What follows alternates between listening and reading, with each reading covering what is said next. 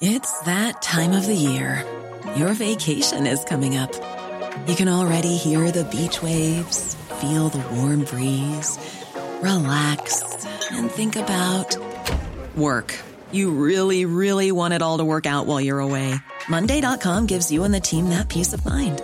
When all work is on one platform and everyone's in sync, things just flow wherever you are. Tap the banner to go to Monday.com.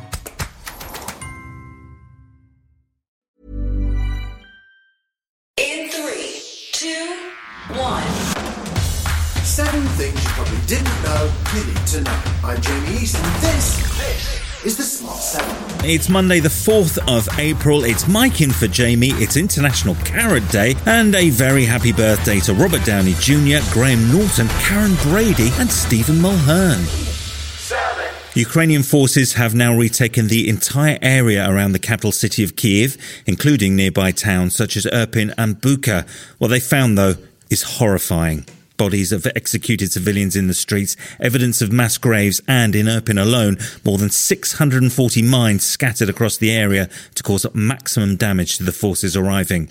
Serge Nikiforov is a spokesman for President Zelensky and says the situation they've discovered has been truly horrific. We found uh, people with their hands and with their legs tied and was was was shot. We found um, half burned bodies as if somebody tried to hide their crimes. Meanwhile, Russia shelled Odessa over the weekend, striking a fuel depot in the critical port city.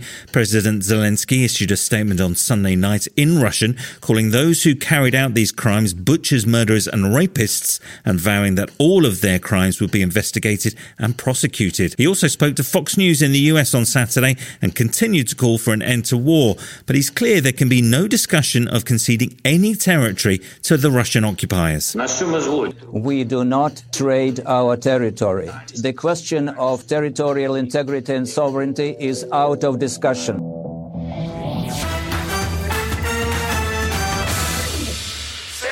The shocking scenes in Bucha and Irpin flooded social media across the weekend, with journalists, including the BBC's Jeremy Bowen, on the ground verifying the scenes. Boris has called the attacks on innocent civilians despicable and yet more evidence of Russian war crimes. Former heavyweight boxer Vladimir Klitschko was at the scene of one of the massacres in Bucha. This is not special operation. This is not military objects. This is civilians. They've been shot in the head with the tied hands behind their back. This is genocide of the Ukrainian population. US Secretary of State Antony Blinken says the images are like a punch in the gut and that the State Department would help document any atrocities the Russian military committed against Ukrainian civilians. Since the aggression, we've come out and said that we uh, believe that Russian forces have committed uh, war crimes and there needs to be accountability for it. We can't become numb to this. This is the reality of what's going on every single day as long as Russia's brutality against Ukraine continues.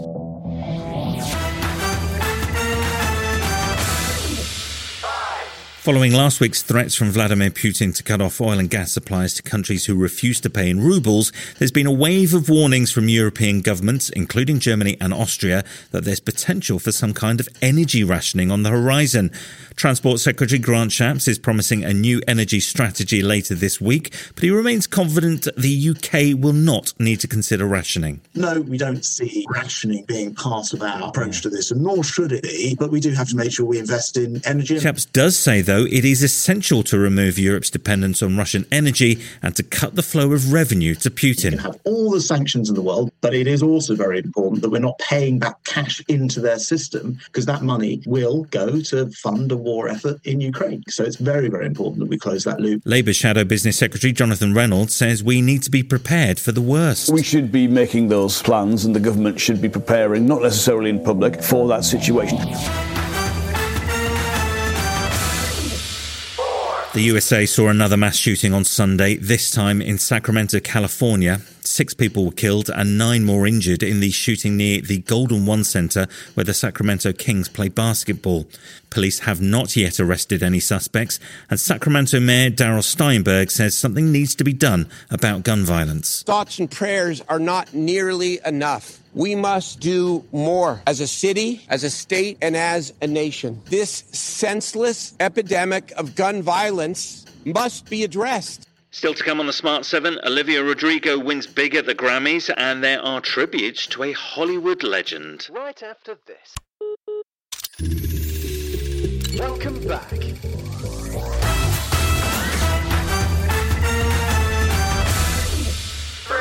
It was a busy sporting weekend as the boat race returned to the Thames for the first time since 2019, and it was honours even as Cambridge's women won their race in a new record time, while Oxford men triumphed over Cambridge for the first time since 2017.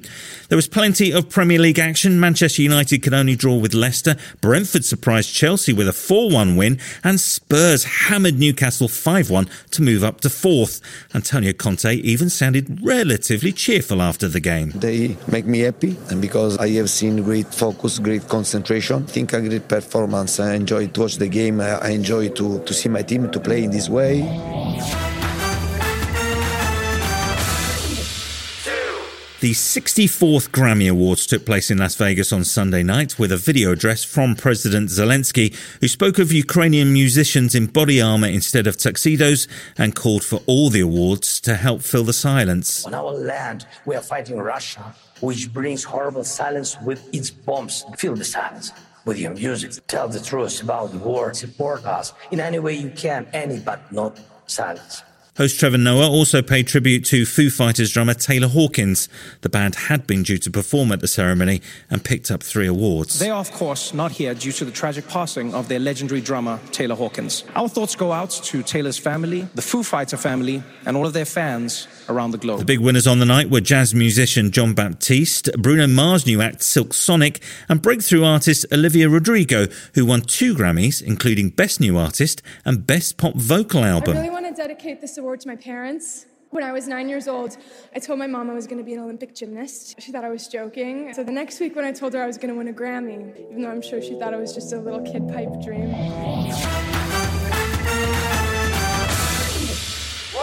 The death was announced on Sunday of a Hollywood legend, Estelle Harris, who died aged 93. Her distinctive voice was familiar to millions in Toy Story, where she played Mrs. Potato Head. I'm packing you an extra pair of shoes and your angry eyes, just in case. Estelle was also famous for her recurring role in Seinfeld as George Costanza's mother, played brilliantly against Jerry Stiller as George's dad. May her memory be a blessing. So they didn't give you a piece of cake. Big deal. It is a big deal. You're supposed to serve cake after a meal. I'm sorry, it's impolite. Not impolite. It's stupid. That's what it is. Your father is absolutely right.